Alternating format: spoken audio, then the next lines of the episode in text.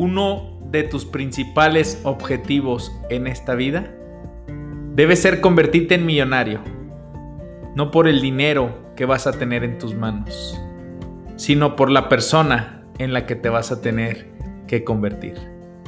Bienvenido al podcast de tu servidor, Gabriel Sánchez. ¡Arrancamos! Bienvenido a un podcast más de tu servidor y amigo Gabriel Sánchez. Aprende a comprar de forma inteligente. Deja de llenar el carrito de Amazon. Ahorita dicen personas en tiempo de contingencia estoy gastando menos, pero revisa tu tarjeta de crédito para ver si dice lo mismo.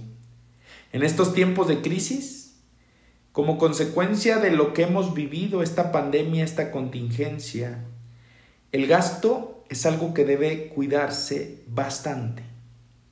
Si antes estábamos acostumbrados a un ritmo de vida o incluso a un estilo de vida particular, este periodo de crisis es un periodo de oportunidad. Un periodo donde podemos aprender a gastar de forma inteligente, un gasto mal administrado puede traer como consecuencia, con o sin crisis, deudas difíciles de pagar. Puede provocar que te quedes sin dinero al final del mes o sin presupuesto para una emergencia.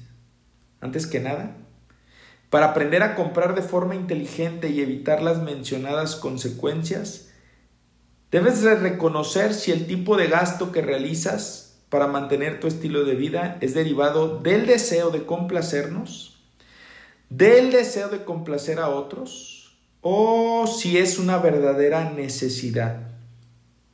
Una vez que hagas esto, nos será más fácil visualizarnos como expertos en finanzas. Recuerda que no existe ningún experto, más experto que tú mismo, que tú misma, sobre tus finanzas personales. Nadie sabe cuánto gastas, nadie sabe si usas las tarjetas de crédito por emociones, nadie sabe si gastas más de lo que ganas, nadie sabe si solamente compraste ese nuevo vestido, ese nuevo pantalón para aparentar y mostrarle a tus amigos que verdaderamente vales como persona.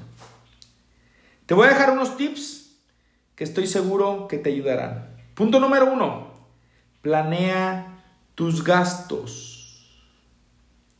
No es que gastar dinero por placer sea malo. Ya te he dicho que debes de tener en tu presupuesto incluso un dinero para gastar por placer, un dinero para derrochar, un dinero para ponle el nombre que tú quieras.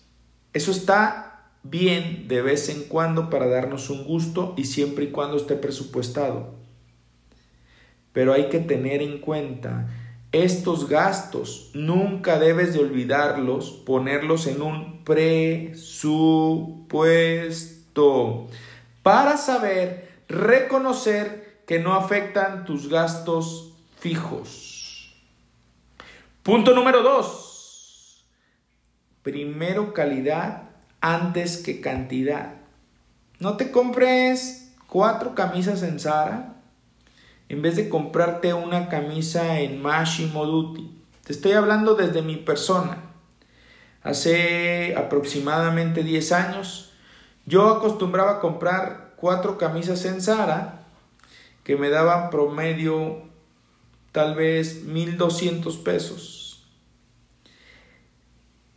Después empecé a comprar calidad. Me costaba una sola camisa 1200 pesos me di cuenta que las camisas de Sara en un mes, mes y medio, ya ni siquiera funcionaban, se me rompían.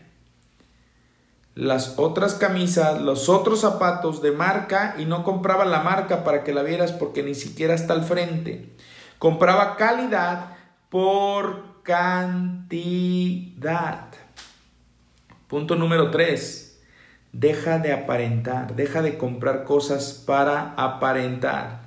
Si crees que vas a conseguir la aprobación de otros al comprar cosas muy caras, pero que verdaderamente no necesitas o incluso no quieres, lo único que obtendrás es quedarte sin dinero y tristemente rodearte de personas que no dejarán nada positivo en tu vida. Recuerda que tu valor te lo das tú mismo. Despierta. Punto número cuatro, mercadotecnia. Cuidado con ella. Cuidado con los letreros que dicen lo más popular, lo más vendido. Aunque eso sea realmente popular, no significa que lo necesites. Recuerda, moda, moda lo que te acomoda. Medita tu compra antes de hacerla. ¿Te hará feliz esa nueva camisa? Reconócete como un ser individual y deja de seguir al 95% de la gente a lo cual llamamos masas. Y punto número 5, la regla de las 24 horas. Aplícala y te va a funcionar de más. Si quieres comprar algo y no estás seguro, puedes posponer la compra un día completo. Esto evitará que compres solo por impulso. Por eso es importante no cargar con tu tarjeta de crédito. Para que la emoción baje y te des cuenta que probablemente es un deseo que se está o tú mismo estás convirtiendo en necesidad. Educación financiera por tu servidor Gabriel Sánchez. Recuerda, te espero todos los días en la cápsula Gabriel Sánchez Romero Finanzas a las 8 de la mañana de manera puntual, de lunes a viernes. Si no está en ti sembrada la semilla del ahorro, no está en ti sembrada la semilla del éxito. ¡Yes!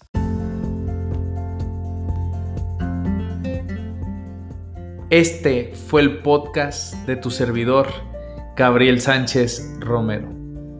No nos mantengas en secreto. Ayúdanos a compartir. Es cuando cambias tu manera de pensar que cambias tu manera de vivir. Para siempre. Nos vemos la siguiente semana.